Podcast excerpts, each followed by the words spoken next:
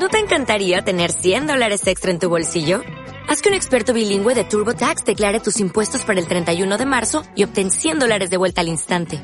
Porque no importa cuáles hayan sido tus logros del año pasado, TurboTax hace que cuenten.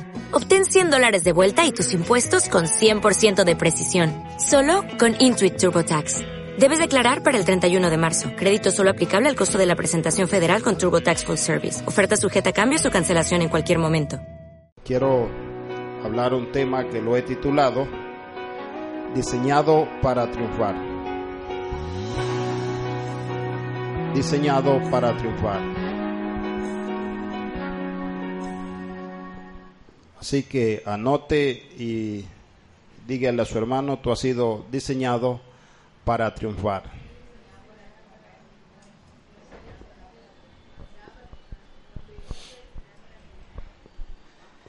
Y vamos a, irnos al, libro de Números, capítulo 14, versículos 6 al 9. Números 14, versículos 6 al 9.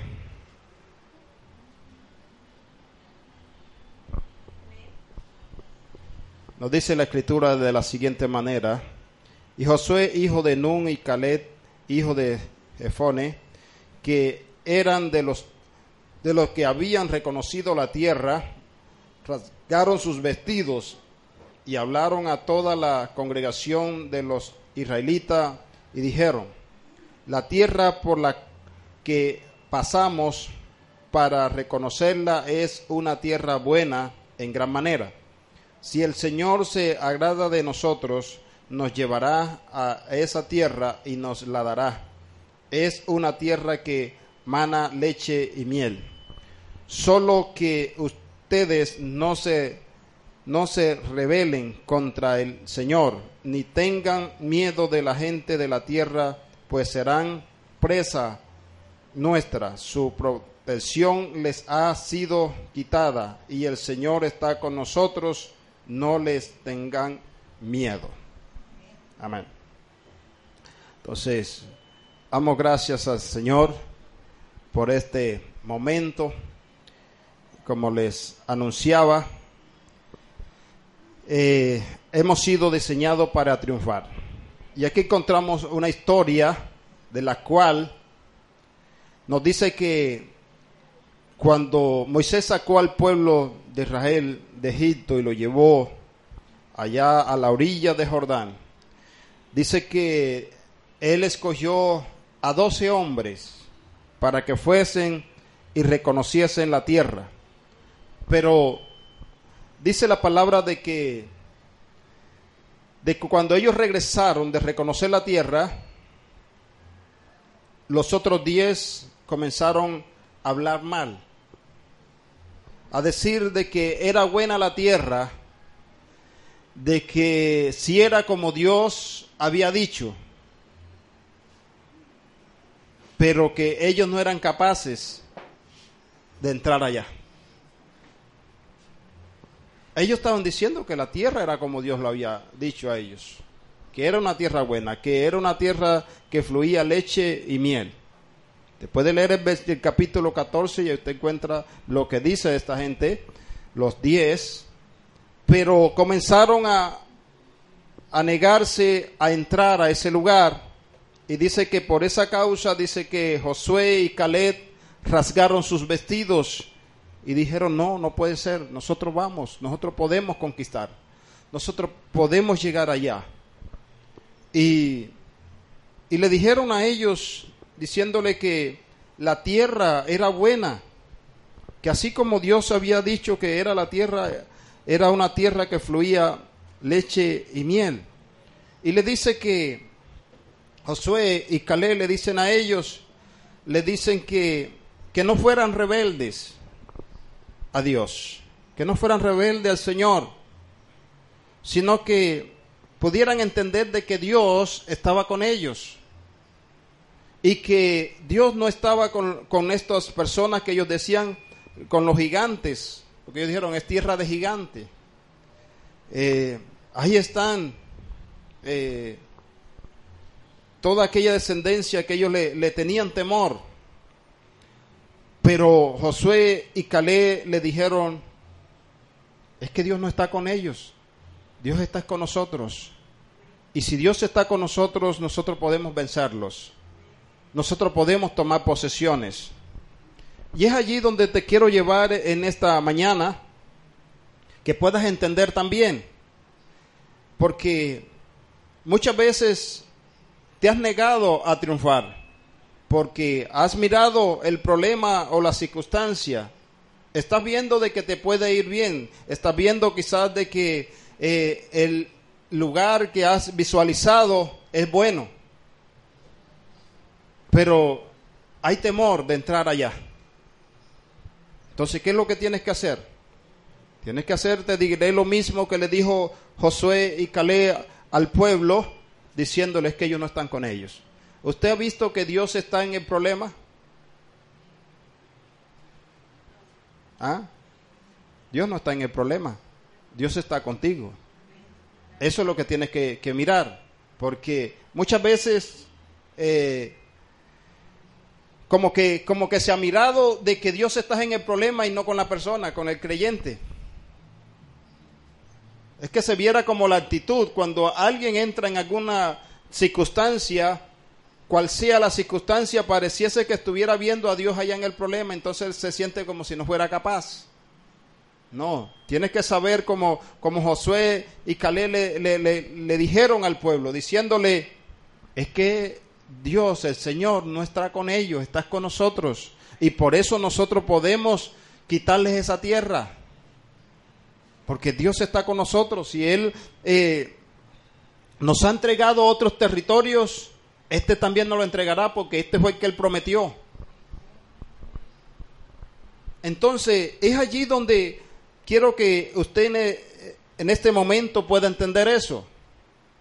Porque si usted entiende de que Dios está contigo y no está en el problema, yo creo que usted triunfará en cualquier problema que se le presente. Pasa es que no has mirado de esa manera. No has visto cuando ha llegado el problema, no has mirado de esa manera que Dios está contigo. Y es allí donde podemos analizar. Esto puede suceder como hoy en día, pues eh, puede estar pasando como eh, unos ciegos iban a cierto lugar y allí hablaban y comentaban de lo que ellos podían imaginarse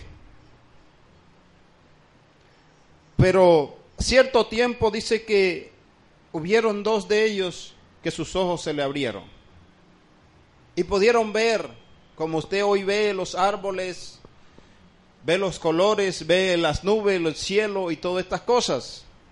Y dice que estos hombres comenzaron a decirle a sus compañeros que estaban ciegos, diciéndole, oye, yo estoy viendo árboles, estoy viendo los colores,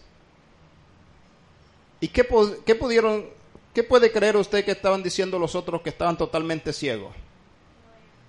¿Mm? Estos ciegos, los que estaban totalmente ciegos, que no se les había abierto los ojos, comenzaron a decir, estos se volvieron locos, porque ellos no se habían dado cuenta de que los dos que estaban hablando de esta manera tenían sus ojos abiertos, que estaban viendo totalmente todo. Pero como ellos no, alcanzaban a ver, dijeron, estos se volvieron locos. Como no podían ver lo que ellos sí estaban viendo realmente, estos se volvieron locos. Ahora están diciendo que, que están viendo los árboles. Esto y que los colores. Entonces es así lo que sucedió en el pueblo de Israel. Josué y Caleb estaban viendo de que ellos podían conquistar. Y es allí donde hay todavía hoy en día también, se está viendo la bendición. Se puede ver de que es bueno, que hay ganancia, pero hay temor de conquistar. Y cuando se oye a alguien que se dice que, va a ir, entonces el otro, este se volvió loco. ¿Cómo lo va a hacer? ¿Mm? Porque hay un, un dentro del pueblo. Y pareciese que la iglesia de hoy también está caminando de igual manera como, como camina, caminó el pueblo de Israel en ese tiempo. Viendo las bendiciones de Dios, viendo lo que Dios está haciendo, como dice allí, si Él entregó otras naciones al pueblo de Israel, también le entregaría esa también. Entonces, si Dios también de igual manera te, te ha bendecido, te ha dado éxito en algunas cosas, también te puede dar éxito, porque Dios dice que Él da en todo. Entonces, Él no da éxito en ciertas partes, Él lo da completo. Lo que tienes que saber de que debes de creerle a Dios que así como tú tienes la victoria, tienes el éxito en cualquiera otras áreas, también puedes tener éxito donde tú estás creyendo de que no puedes.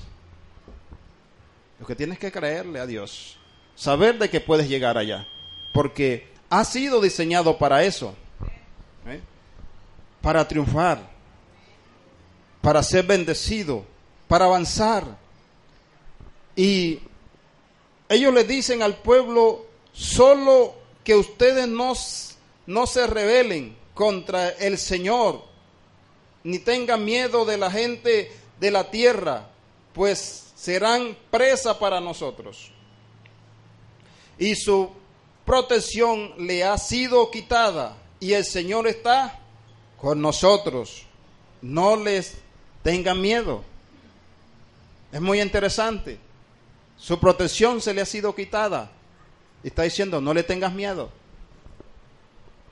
No sean rebeldes. Porque ellos estaban siendo rebeldes a no confiar en Dios. Eso se, eh, eso se, eh, se llama rebeldía.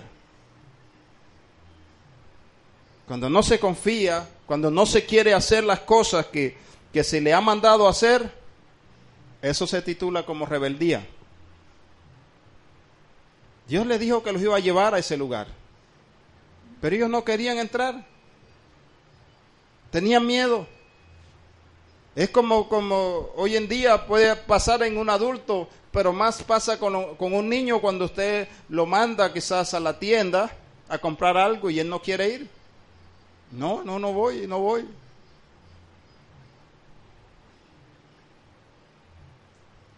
Y se tira al piso. A veces, muchas veces usted ha visto niños rebeldes de que, que aún se comienzan a golpear contra las paredes, se arrancan el cabello, se tiran al piso y hacen ciertas cosas. Y así también sucede hoy en día con muchos cristianos.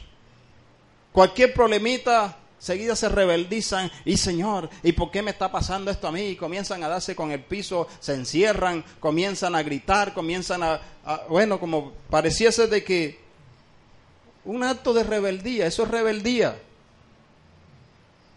Porque Dios lo está llamando a que triunfe. Dios le está diciendo, tú vas a vencer sobre ese problema, sobre esa circunstancia. Pero ¿qué sucede? Que la persona comienza a rebeldizarse comienza a patalear, comienza a decir, y bueno, ¿y por qué me está pasando a mí? ¿Y por qué esto? ¿Y por qué lo otro? Y comienza entonces a veces a encerrarse, comienza a, meterse en la cueva solo. Porque una persona cuando está en rebeldía es, es bastante terrible. Una de las cosas que quiere es estar solo. No quiere que nadie lo moleste cuando alguien se le quiere acercar queriéndole ayudar, porque eso es lo que hace uno cuando ve a alguien que, le está pasando algún problema o algo, uno, trata como de, ayudarlo, y esa persona a mí no me toca, yo decirle, le contesta con mala gana a uno, hermano, y, a mí no me, cualquier cosa enseguida de una vez, eso es rebeldía. Y Dios nos está llamando que dejemos esas pataletas, dejemos de ser rebeldes. ¿Eh? Porque Dios nos ha llamado para bendecirnos. Muchas veces, ¿cuántas veces a veces usted le ha, querido quitarle algo a un niño porque le quiere dar algo mejor. ¿Y qué hace él? Se pone a baterear y se guinda allí y no quiere soltarlo. ¿Ah? ¿Eso qué? Rebeldía. Y así hace, hace el pueblo, así hace el cristiano también. Dios quiere bendecirnos, pero a veces muchos se empeñan de que es lo como ellos quieren y es que tiene que salir como yo estoy diciendo y como yo pienso que tiene que ser y no como Dios le está diciendo. Eso es rebeldía. Y si es rebeldía, es pecado. Y por esa causa encontramos a un pueblo totalmente eh, no, no siendo bendecido como Dios quiere bendecirlo, porque todavía sigue siendo rebelde. No ha querido creer a Dios, no ha querido creer de que Dios eh, lo ha puesto, lo ha llamado para bendición. Y vamos a mirar allá en el libro de, de Hebreos, Hebreos capítulo 3, versículo 9.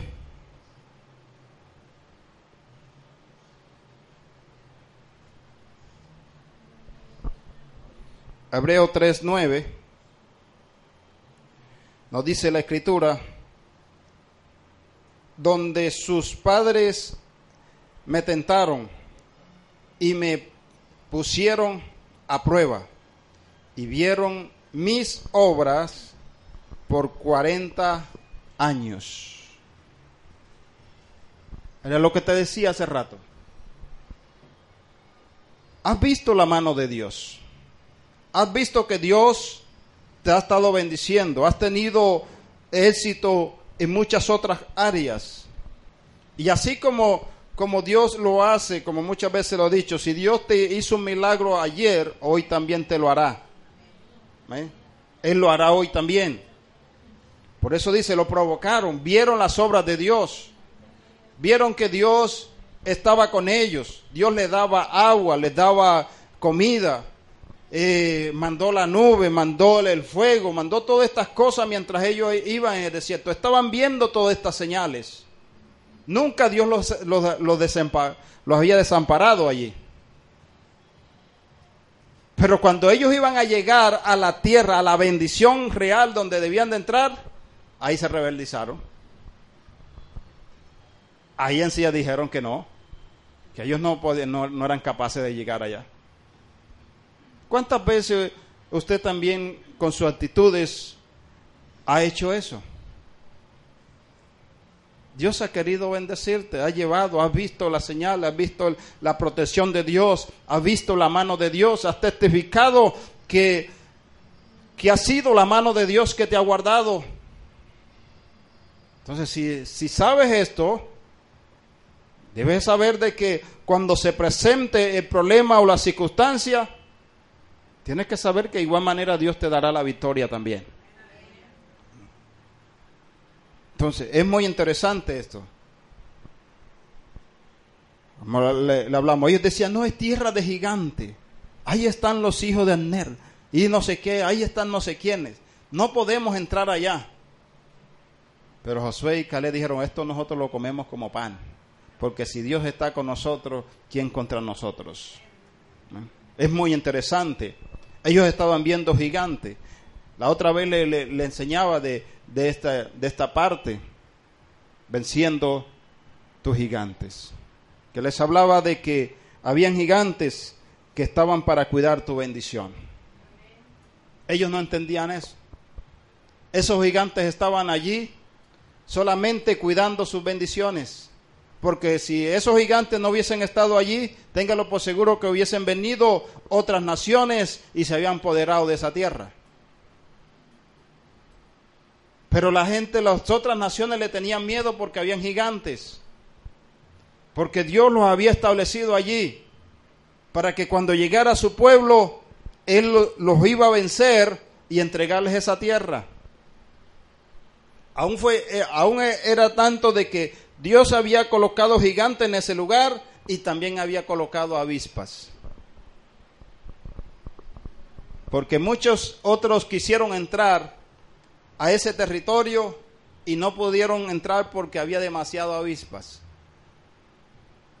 Cuando entraban comenzaban las avispas a picarles. Era una plaga que había ahí de avispas. No era que uno era algún bojotico por ahí. No era que cada mm, eh, árbol que había, eso estaba lleno de, de avispas.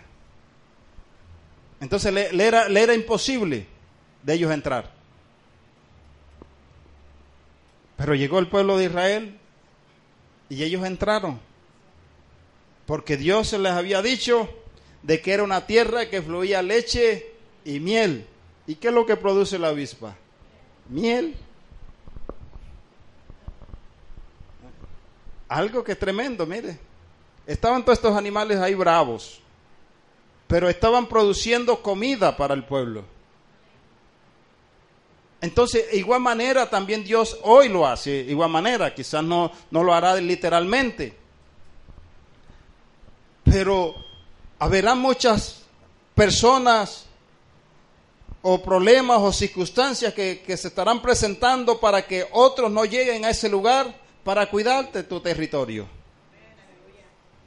Muchas veces te lo ha dicho de que tienes que entender de que cuando usted llegue a cierto lugar, y comience la gente a decirle, usted allí no es capaz, porque eso hay tal cosa, ahí hay no sé qué, ahí hay esto, ahí vino, Julano y Sutano y esto, y no fueron capaces de, de levantar nada allí. Y gracias a Dios porque ellos no levantaron, porque yo sí voy a levantar, porque ese, ese problema, esa circunstancia se va a ir, porque eso estaba ahí para yo poderme, para yo triunfar en ese lugar. ¿Eh? Eso es lo que usted tiene que pensar. Usted no tiene que estar pensando lo que están diciendo los demás. Usted tiene que saber de que ahí está un gigante cuidando su bendición. Para que usted tenga éxito en ese lugar. Porque Dios está con usted. Entonces no tienes que estar viendo los problemas. Te lo van a contar. No, ahí no, no, ahí no se puede. Cuando le estén diciendo que no se puede, comience a batir el chocolate. ¿Eh? Cuando alguien le, le, dice y comienza a decirle, no, eso, eso ahí es imposible, ahí no, no, no se meta, porque no, eso, eso es una cueva de ladrones allí. Y ahí es donde voy yo a triunfar. ¿Eh? Le están dando buena noticia. Dígale a su hermano, cuando te estén diciendo que no puede, te están dando buena noticia. ¿Eh? ¿Eh? Esa es buena noticia. Ese es nuestro Dios. ¿Eh? Porque muchas veces las buenas noticias queremos decir es que nos digan, no, ahí sí te va a salir todo bueno, ahí sí es bueno. No, ahí Dios no va a hacer nada. Dios hace a donde no hay nada. El Dios que nosotros tenemos se hace poderoso a donde no hay nada, a donde todo está imposible. ¿Eh? Entonces es allí donde usted tiene que entender. Cuando le están diciendo que las cosas están malas allí, bata el chocolate esto puso bueno porque ahí es donde yo voy a triunfar. ¿eh? Allí es donde yo voy a ser bendecido.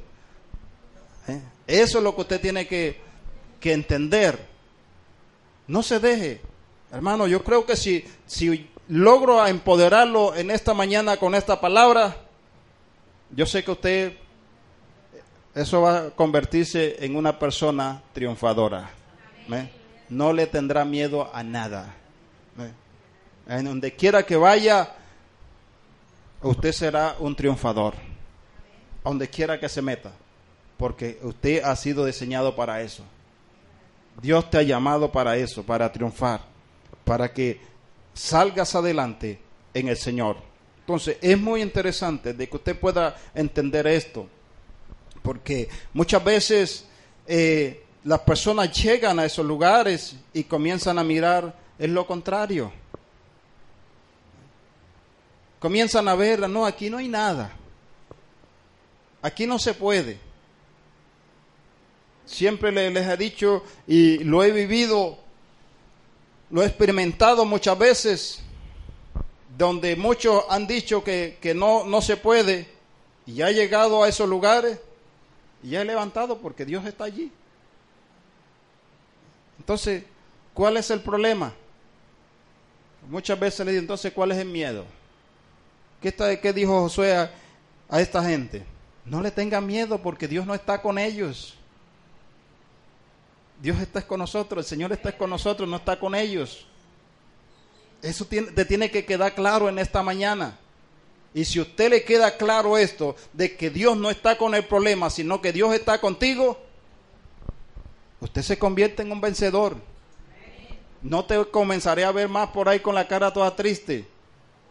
¿Eh? Con la cara, me estoy pasando. No, no, no, porque usted tiene que saber de que Dios está contigo, no está con el problema. Cualquier sea, cualquier cosa que se te presente, cualquier reto que se te presente. Dios no está allá, Dios está contigo. Eso tienes que, que saberlo muy claro, porque Dios lo prometió. Y dice que todos aquellos que creyeron en el Señor Jesucristo, le dice, yo estaré con vosotros hasta el fin. Y si Él lo dijo, Él lo va a hacer. Él estará allí, nunca te dejará, ni te desamparará, siempre estará allí contigo. Entonces no te pongas a mirar el problema. Algo que, refrescando un poco la palabra que, que Pastor Teo nos dejó el domingo, que David, él no, no se midió con Goliat, sino que midió a Goliat con su Dios el pueblo de este, Saúl y los soldados se midieron con Goliat y se vieron pequeños.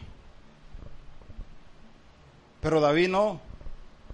David dijo, no, yo te traigo a mi Dios y vamos a ver quién es el más grande. Y quedó Goliat pequeño, por eso lo venció.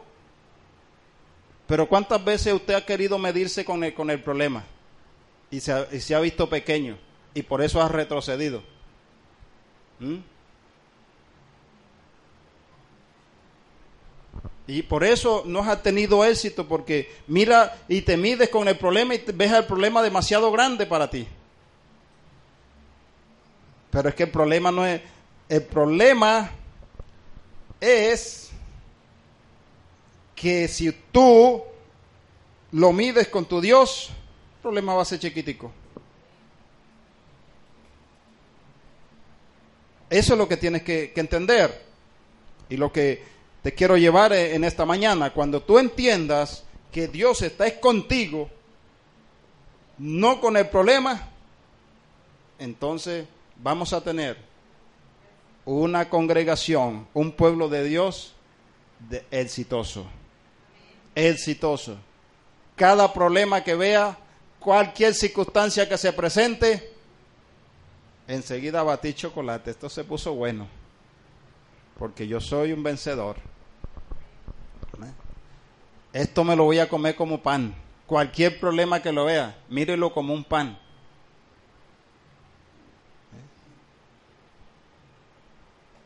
Porque Dios está contigo. Y Dios quiere bendecirnos de, de tal manera, grandemente. Pero tenemos que que creerle a Él, estar seguro, viendo de lo que Dios quiere hacer en nuestras vidas, siempre alcanzar a ver, porque muchas veces eh, Dios nos ha dicho que nos va a bendecir poderosamente, de una manera sobrenatural. Pero algunos dicen, bueno, yo, yo, creo que sí, pero no, no nos movemos en fe. No, no, no, no lo podemos ver si si es cierto.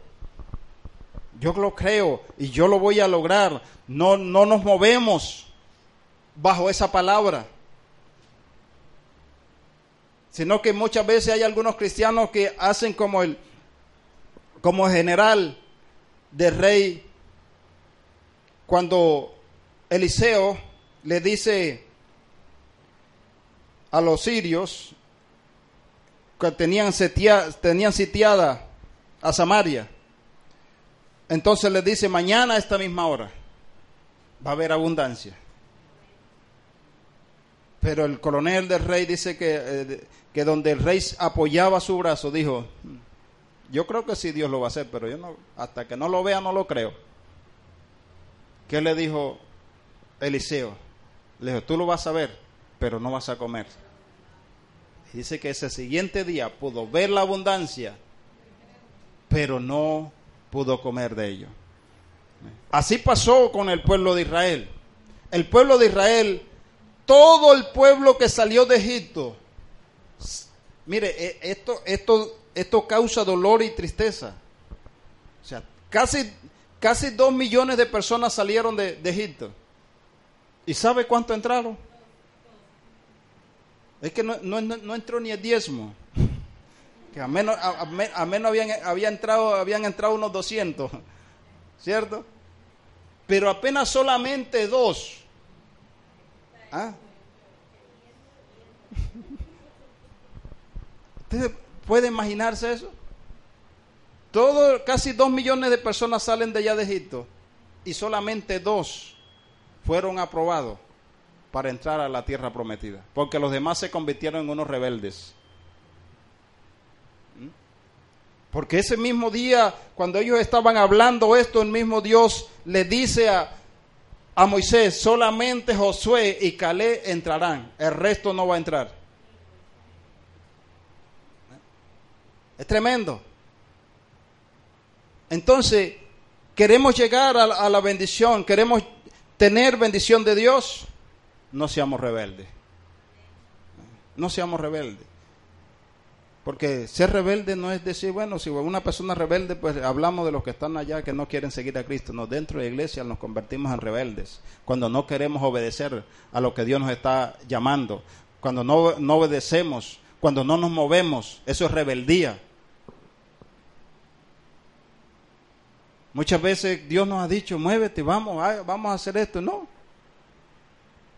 Sucede como, como cuando Jesús hace la comparación del padre que tenía dos hijos y dice que mandó a uno y este le dijo, le dijo que no. Lo mandó, dijo no. Ya ah, le dijo, ya ahorita voy. Le dice ese. Le dice, ve y, ve y hágame este mandado.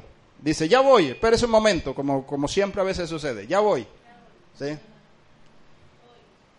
Y mandó al otro y ese le dijo que no. No, yo no voy a ir. Pero dice Jesús de que el que dijo que no, fue y lo hizo. Y el que dijo que sí, no fue y no lo hizo. Entonces dice, ¿cuál de los dos fue más obediente? El que lo hizo. El que dijo que no, pero fue. ¿Y cuántas veces nosotros le hemos dicho al Señor, sí, y no hemos, y no hemos ido a hacer nada. Y hay otros que ni por ahí se les ha metido en la cabeza de hacer, y eso sí van y lo hacen. ¿Ah? Entonces, es allí donde tenemos que analizar lo que Dios quiere que, que nosotros entendamos en esta mañana. Que dejemos la rebeldía. Porque cuando usted comienza, como he dicho, eh, a colgarse, como, como hacen los, algunos muchachos que se tiran al piso allí, ahí se sientan y, y, la mamá y el papá jalando y ellos tirados allí. Así también sucede hoy en día con, con el cristiano hoy. Dios jalándolos y ellos ahí guindados. No, aquí no, hasta que no me resuelvas el problema. ¿Ah? Porque hay muchachos que hasta que no le den el, dulce, el caramelo, el tetero, no sé, no se paran. Usted no los ha visto, usted no lo ha pasado, los padres no les ha pasado eso con los hijos. ¿Ah? Que comienzan a hacerle pataleta porque usted no le da lo que ellos quieren. ¿Ah? Y usted quiere darle algo mejor. Así hace Dios también con nosotros. ¿Cuántos no se guindan y comienzan a patalear allí? Y Dios quiere darle algo mejor. Dios quiere darnos algo mejor. Pero no nos comencemos a rebeldizarnos. Sino que debemos de creerle a Dios que Dios lo va a hacer. De que Dios está con nosotros. En todo lugar, en cada momento. Porque a veces pareciese que que, que Dios podía pasar como, como muchas veces le ha contado de la, de la señora que la invitaron a la, al culto. Y, y ella dijo que no, que no podía ir, porque no tenía con quien dejara la casa, la casa que iba a quedar sola. Y aquella persona le dice, tranquila que el Señor cuida de su casa. Y ella dijo, bueno, si el Señor cuida mi casa, pues entonces me voy. Y se fue al culto. Pero como siempre a veces sucede de que siempre a veces los predicadores o el que está dirigiendo, presidiendo la reunión, a veces se le sale la palabra diciendo, ¿y cuántos creen que Dios está aquí? Y toda la congregación gritó, amén, amén. Y ella dijo, no, yo me voy para la casa porque el Señor se vino. ¿Eh? Ella no entendía que, que el Dios que le estaban hablando le están diciendo que era un Dios unisciente, que estaba en todo lugar, unipresente, estaba en todo lugar. Y entonces, así de igual manera, encontramos a muchos cristianos creyendo de que solamente Dios se mueve en ciertas partes y en otras partes no se mueve de que si ellos no lo hacen, no lo hace más nadie y no son capaces de hacerlo. O si no, dan por perdido eso. Porque dicen, no, yo aquí no puedo hacer nada. Es que el problema no, no está en, tu fuerza, sino en el poder de Dios. ¿Eh? Lo que nosotros vamos a tener, lo que tenemos, no lo conseguimos por nuestra propia fuerza, lo conseguimos en la fuerza de Dios. ¿eh? En la fuerza de Dios. Y entonces, por eso queremos irnos al libro de Deuteronomio. Deuteronomio.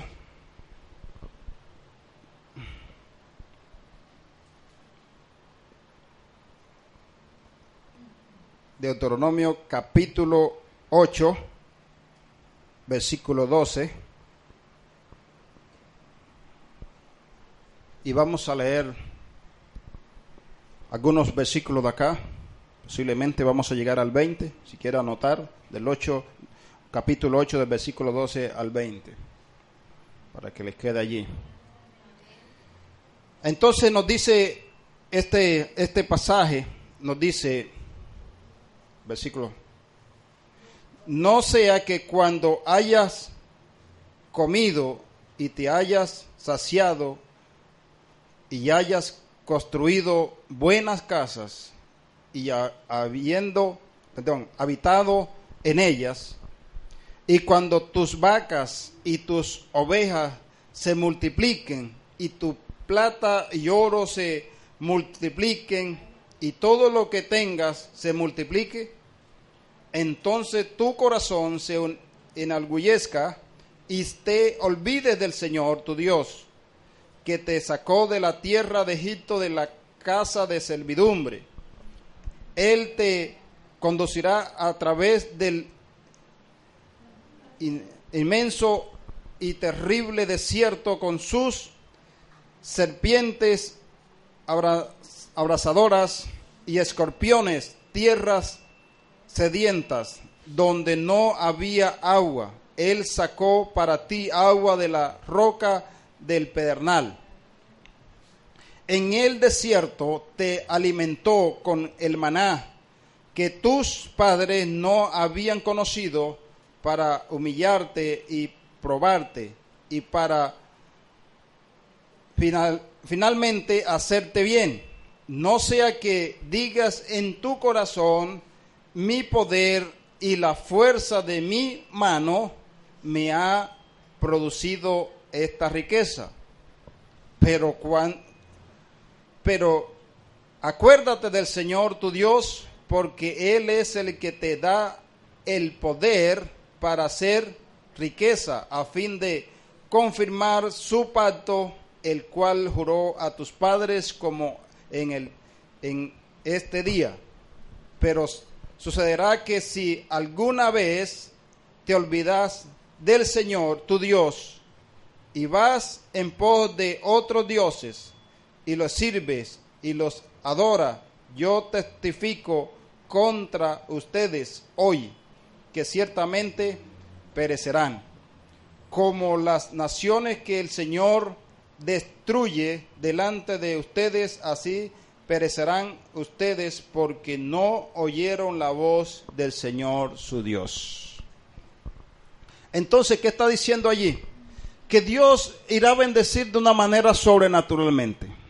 Dice que cuando comas y te sacies y construyas casas y habites en ella. Y dice, y cuando tus vacas y tus ovejas se multipliquen y tu plata y tu oro se multiplique y todo lo que tengas se multiplique. Pero yo quiero que usted pueda subrayar el versículo 17. El versículo 17, subrayelo. Usted va a decir, no, pero yo no veo ninguna promesa allí sino para que usted se acuerde de ese versículo cuando Dios te bendiga y te multiplique grandemente, usted se, se, acuerde del versículo 17 y dice, y no sea que digas en tu corazón, mi poder y la fuerza de mi mano me ha producido esta riqueza. ¿Eh? Que esto no llegue a suceder hay muchas personas que lamentablemente después que han llegado a tener una gran bendición, han llegado a caer como dice el versículo 17. Esto lo tengo porque lo trabajé. Si yo no lo hubiese sudado, no estuviera lo que yo tengo. No. Fue tu Dios quien lo hizo. Fue Dios quien te dio la fuerza. Lo que tengas. Es necesario estar agradecido de Dios cuando Dios multiplique tus vacas, tus ovejas y multiplique tu plata y oro, se ha multiplicado. Todo lo que tenga se multiplicará. Todo lo que tenga se multiplicará. Entonces, quiero que usted pueda hacer algo simbólicamente en esta mañana. Usted pueda poner su mano en su bolsillo. Los que tienen falda, pues Tendrán que buscar la cartera. Ahora no es que se van a venir toditos después más adelante con todos en pantalones. Porque van a venir porque ahí sí nos, nos condenan todos. Entonces, usted pueda decir, como dice allí el versículo 13, dice que se multiplique la plata y el oro, y todo lo que tenga se multiplicará. Así que usted pueda poner su mano allí a declarar y decir que se va a multiplicar la plata y el oro y todo lo que tenga se multiplicará. ¿Eh? Todo lo que tenga se multiplicará. Y cuando esto haya pasado, acuérdate del versículo 17. Que cuando llegues a tu casa y te sientas en el comedor a comerte un buen plato, no sé cómo, cómo tú, lo, tú lo quieras, porque quizás puedo, algunos pueden decir, les gusta pues un buen pollo bien guisado, no sé qué, bien adobado y tal cosa, algunos, otros se pueden ir por un marisco, y otros se pueden ir por otras clases de comida que les encanta. ¿Eh? Entonces usted pueda escoger en esta mañana, puedas escoger esta mañana tu plato favorito. Cuando estés allí sentado al comedor con tu plato favorito, entonces puedas decirle, Señor, gracias porque por ti tengo este plato frente mío.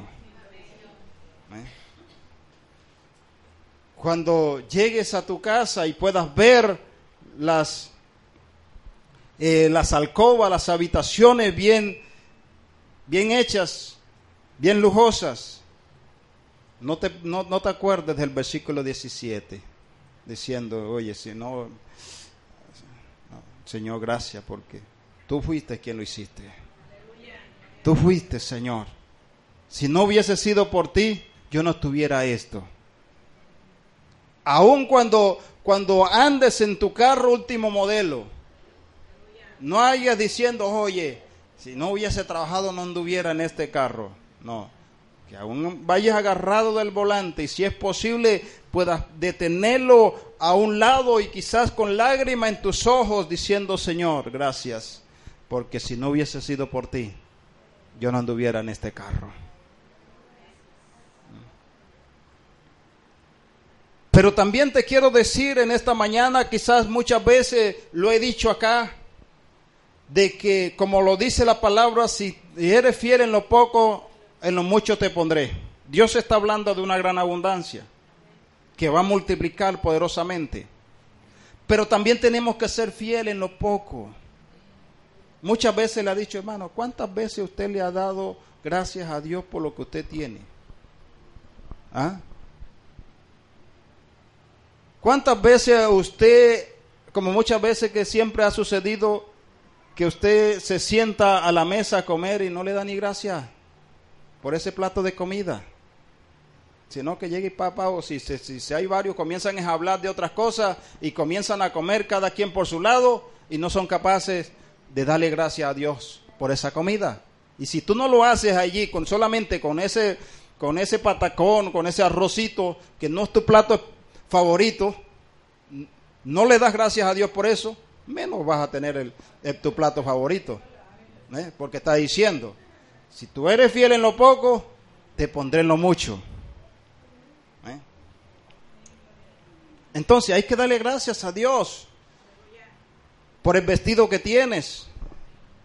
Muchas veces le ha dicho, yo no sé si usted eh, le ha dado gracias a Dios yo dije, no, pero es que yo le doy gracias a Dios cuando compré este, e, este vestido. No, hermano, yo, yo, cada vez que me voy a poner una camisa, un pantalón, lo que me voy a colocar, gracias Señor, porque lo tengo allí. Porque si tú no me lo hubiese dado, yo no tuviera este vestido. ¿Ah? Usted dice, no, pero eso es muy cansón. Todas las veces que me vaya a poner un vestido tengo que dar gracias. Dice la palabra, hay que dar gracias en todas veces. Y si yo doy gracias todas las veces, sé que Dios nos bendecirá aún más. ¿Ve? Por esos zapatos, cuando te los vas a poner. ¿Cuántas veces? No, que yo lo compré, que yo no, no. Gracias a Dios porque me dio para comprarlo. ¿Ve? Dale gracias a Dios por esos zapatos. Porque quizás usted, algunos de ustedes casi, bueno, la mayoría creo que alcanzaron a ver, el año pasado teníamos un afiche por aquí pegado, ¿cierto? Donde había una señora que tenía unas sandalias de, de esas de, de plástica, de botellas de, de, gaseosa, plástica. La cortó y, y ahí hizo la sandalia. Ah, y usted, usted se puede mirar y tiene un buen par de zapatos. Y a veces no le damos gracias a Dios por eso. Ah, pero es que ya están viejos, tantos desgastados, no, no interesa como estén, pero los tienes. ¿Eh? Si, si, el pueblo de, de, Israel anduvo 40 años con un solo par de zapatos. ¿Ah? Y yo creo que fue la única porque no, no encuentro de que por eso se quejaron se quejaron por todas otras cosas, pero yo no, no, no he podido encontrar de que ellos se quejaron, no le hicieron, Señor, pero ya estamos cansados con estos pares de zapatos, ya cambian,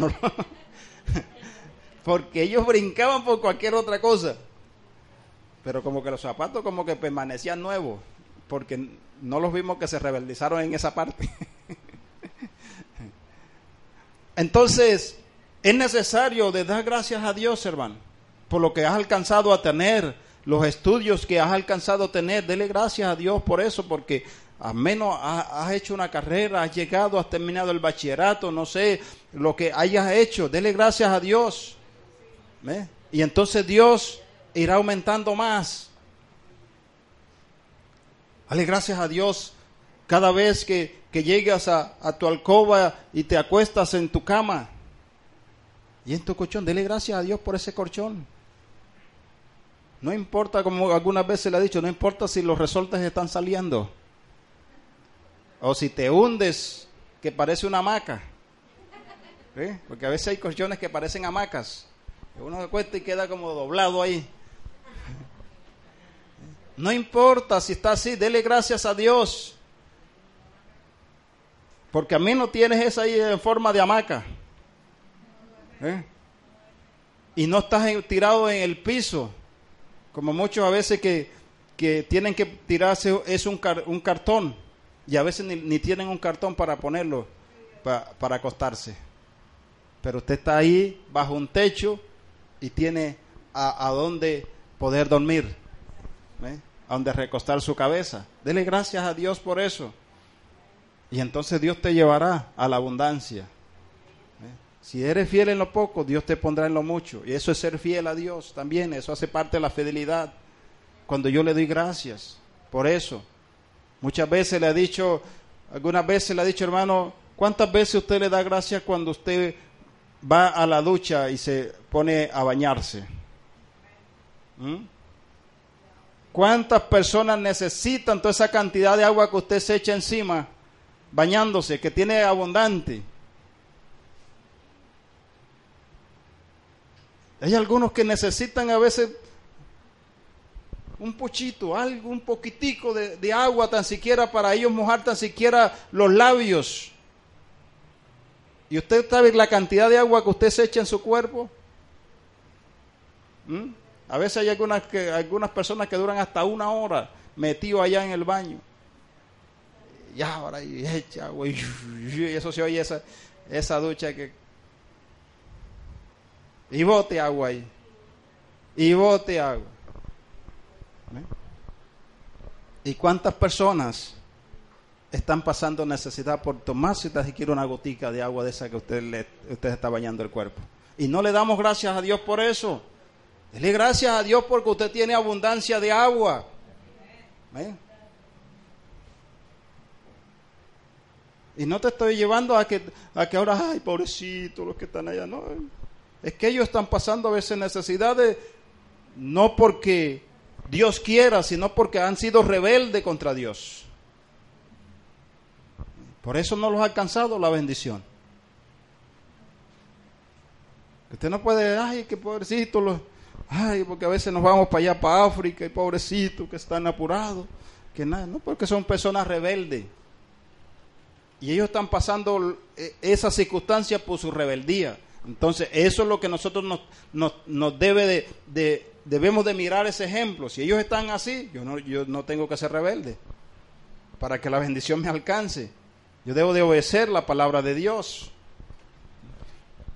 Entonces, es, es, muy interesante lo que nos dice allí la palabra, que cuando todo esto pase, entonces, ¿qué tienes que, que decir? No dejes que tu corazón se dañe, no voy a decir de que lo que tienes es porque lo has conseguido con tu propia fuerza. No.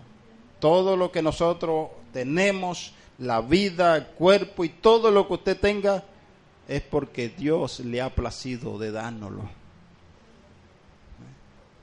Porque el aire que tú respiras es de Dios, no es tuyo, es de Dios. Entonces, ¿Cuántas veces, aunque no lo hemos dicho de, de esa manera, pero lo hemos expresado queriendo decir de que, lo, que todo lo que yo tengo es, porque fue con mi fuerza, ¿no? Porque Dios le dio, me dio la fuerza, le dio la salud y por eso tienes lo que tienes. Entonces, es muy interesante. Y, y, el pueblo de Israel era un pueblo que siempre estaba mirando al pasado. Siempre estaba mirando hacia atrás. Y la iglesia también, de igual manera, encontramos a muchas personas a la misma cosa, mirando hacia atrás. Cualquier problemita ya, ya yo no voy más al culto, yo no voy más a la iglesia. ¿Eso qué es? Mirar atrás. ¿Ah? Rebeldía. Como con ganas de manipular a Dios. ¿Quién está perdiendo? La persona que se pone con esa, esas pataletas. Muchas veces les ha dicho, Dios sigue siendo Dios conmigo y sin mí. sigue siendo el mismo Dios, con el mismo poder. Si yo no quiero volver más a la iglesia, Dios, Dios, ¿cuál es el problema? ¿Ah? ¿Cuál es el problema? Mismo Jesús cuando estuvo enseñando que los discípulos le dijeron, maestro, bájale un poquito el tono. Yo le dije, ¿ustedes también quieren irse? Pues váyanse. ¿Cuál es el problema? ¿Eh? Porque la gente se estaba yendo porque Jesús estaba siendo fuerte con la palabra. La gente ya no les estaba gustando. Entonces los discípulos le quisieron aconsejar al Señor, bájale, maestro, eh, diles que les va a bendecir, de que los va a consentir, que les va a dar abundancia, dile. No, que se arrepientan y dejen de hacer lo malo. ¿Eh? Y si ustedes quieren irse, váyanse también. Esa fue la respuesta que le dio. Él no se puso, ay, no, no, no, ah, sí, hay que hacerlo entonces porque la gente se está yendo, ¿no? Él sigue siendo Dios. Dice, yo puedo hacerme otro pueblo. No se lo dijo a Moisés. Le dijo, déjame este pueblo que yo lo acabo. Yo te doy otro pueblo. él lo había podido hacer. Porque Él es Dios. Y entonces muchas veces comenzamos a mirar hacia atrás.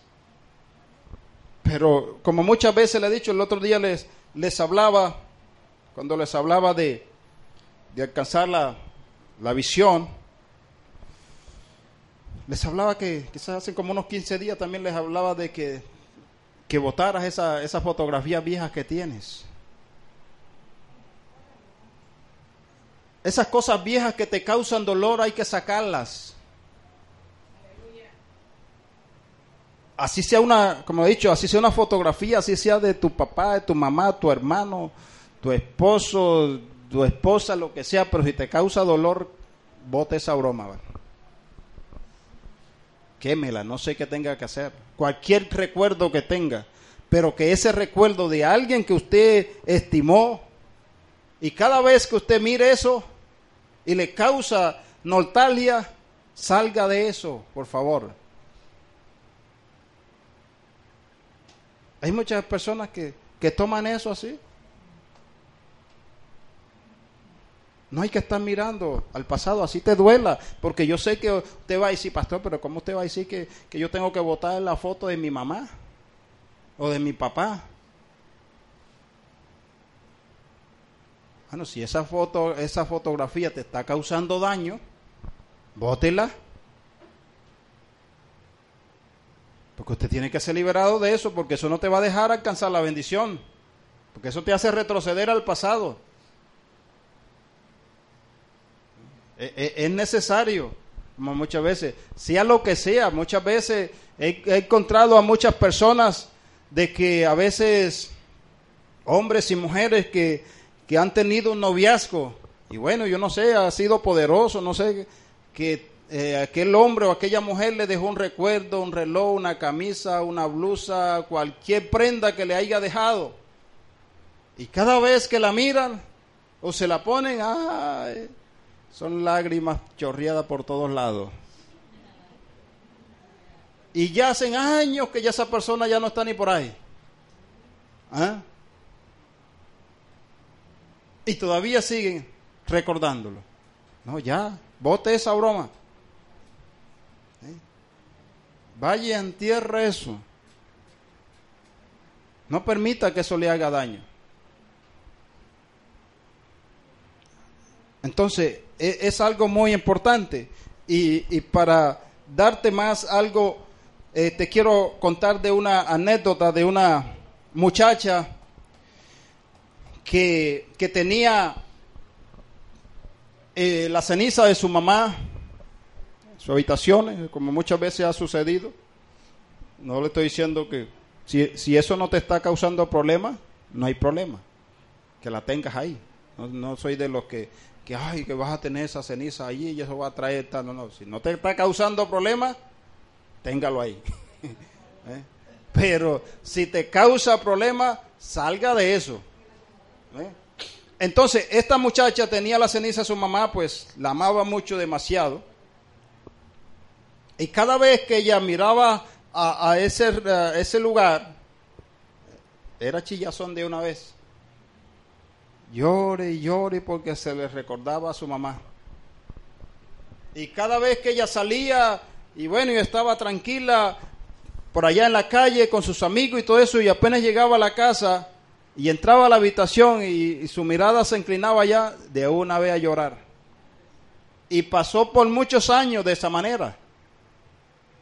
Hasta que un día tomó la decisión. Un día estaba eh, corriendo un, un viento fuerte.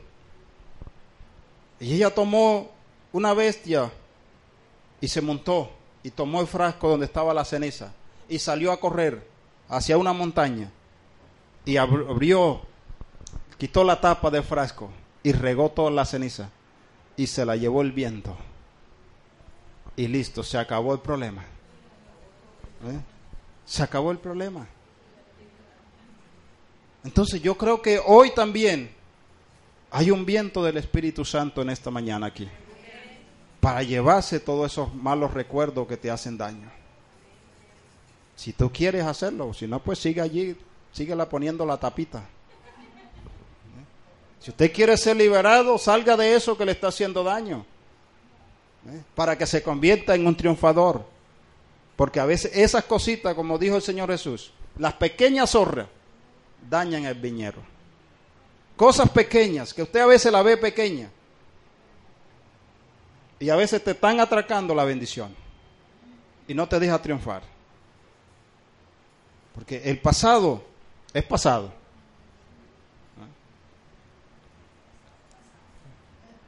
Yo no sé si el año pasado, no, hacen como ya varios años, le, le hablaba de, de, una prédica que echara a Jonás al agua. A Jonás hay que echarlo al agua. Dígale a su hermano, a Jonás hay que echarlo al agua.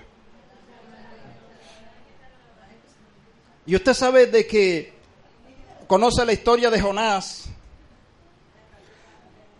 de que él se metió en el, en, en, el, en el, barco y los que iban ahí en el barco quisieron salvarlo.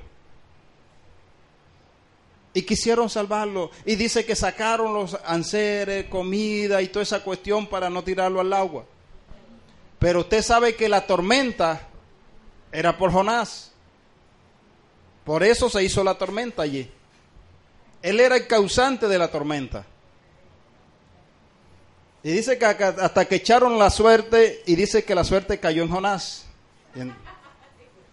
Y entonces fue cuando tomaron la decisión de echarlo al agua. Él mismo pidió que lo echaran al agua. Y yo se lo ha dicho.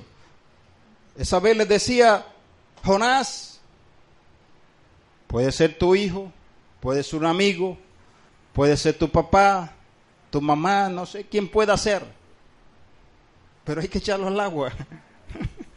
¿Eh? Y usted quizás estará tratando de, de, tenerlo allí, pero sigue la tormenta quizá aumentando más. ¿Eh? Porque a veces se convierte, a veces Dios tiene un propósito con un hijo. Y viene el hijo y se te mete en la barca. Y comienza la, la tormenta. Y cada vez la tormenta como que sube más. Mano, hay que echarlo al agua. Y échelo al agua que Dios tiene, como le decía esa vez, Dios tiene un pez preparado.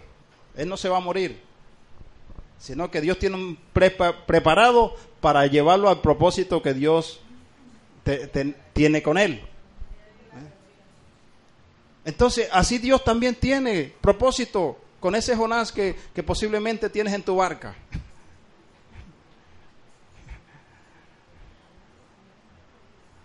Ahora las casadas no vayan a decir, no, ese es mi esposo, lo voy a echar. Porque me tiene hasta aquí. Pila con eso. no estamos hablando de... No sé, no se me vaya... No sé por qué... ¿sí? Una, siempre Dios quiere advertir porque a veces nos vamos por allá y comenzamos a, meter pensamiento por otro lado. Tengo que echar a este Lago, ¿sí? a echarlo de la casa. Entonces, es necesario que usted pueda entender esto. ¿eh? De que hay que echar a Jonás al agua. Así te duela, así pase lo que pase, hay que, hay, hay que salir de eso. Muchas veces le he dicho, hermano, hay personas que a veces llegan a tu vida. La otra vez también les hablaba de, quizás también, no sé, el año antepasado, quizás hablaba del tema de, de que hay personas que se convierten en tu vida como un andamio. ¿Sí? Como unos dos años. Hablamos de, de los andamios. De la predica se llamaba los andamios. Hay personas que van a estar a tu lado para, para que tú subas y construyas. Pero va a llegar el momento de que esos andamios tienes que quitarlos porque ahí lo que van a hacer es estorbo. ¿Eh? ¿Eh? Porque imagínense, semejante casa bien bonita y, y con el poco andamio eso alrededor. Hay que quitarlos. ¿Eh? Aunque duela quitarlos porque fue lo que te ayudaron a crecer. Entonces hay personas que te van a ayudar a crecer, que van a estar contigo hasta cierto tiempo. Pero va a llegar un momento de que hay que abrirlos, porque después se van a convertir en estorbos. ¿Eh? Y yo no sé si, si posiblemente usted tenga personas así que ya se le están convirtiendo en estorbo. Debe tener que saber que ese es un andamio. Que quizás al comienzo, por, muchos años, oye, fueron maravillosos. Te ayudaron, fueron fieles contigo. Pero estos últimos tiempos, la cosa se ha puesto, se ha puesto crítica con ellos. Entonces tienes que saber, ese era un andamio.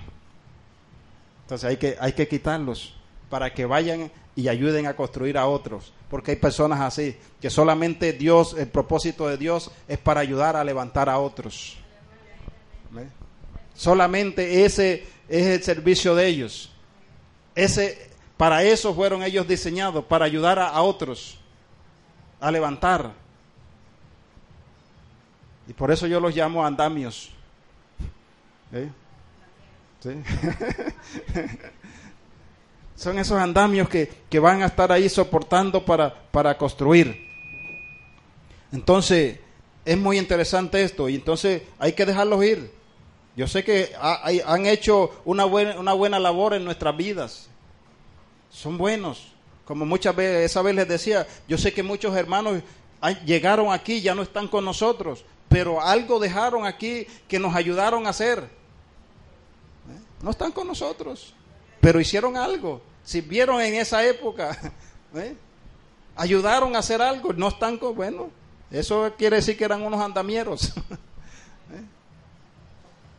Entonces, no nos podemos quejarnos. Si no, dale gracias a Dios por ello, pero por favor, abra paso.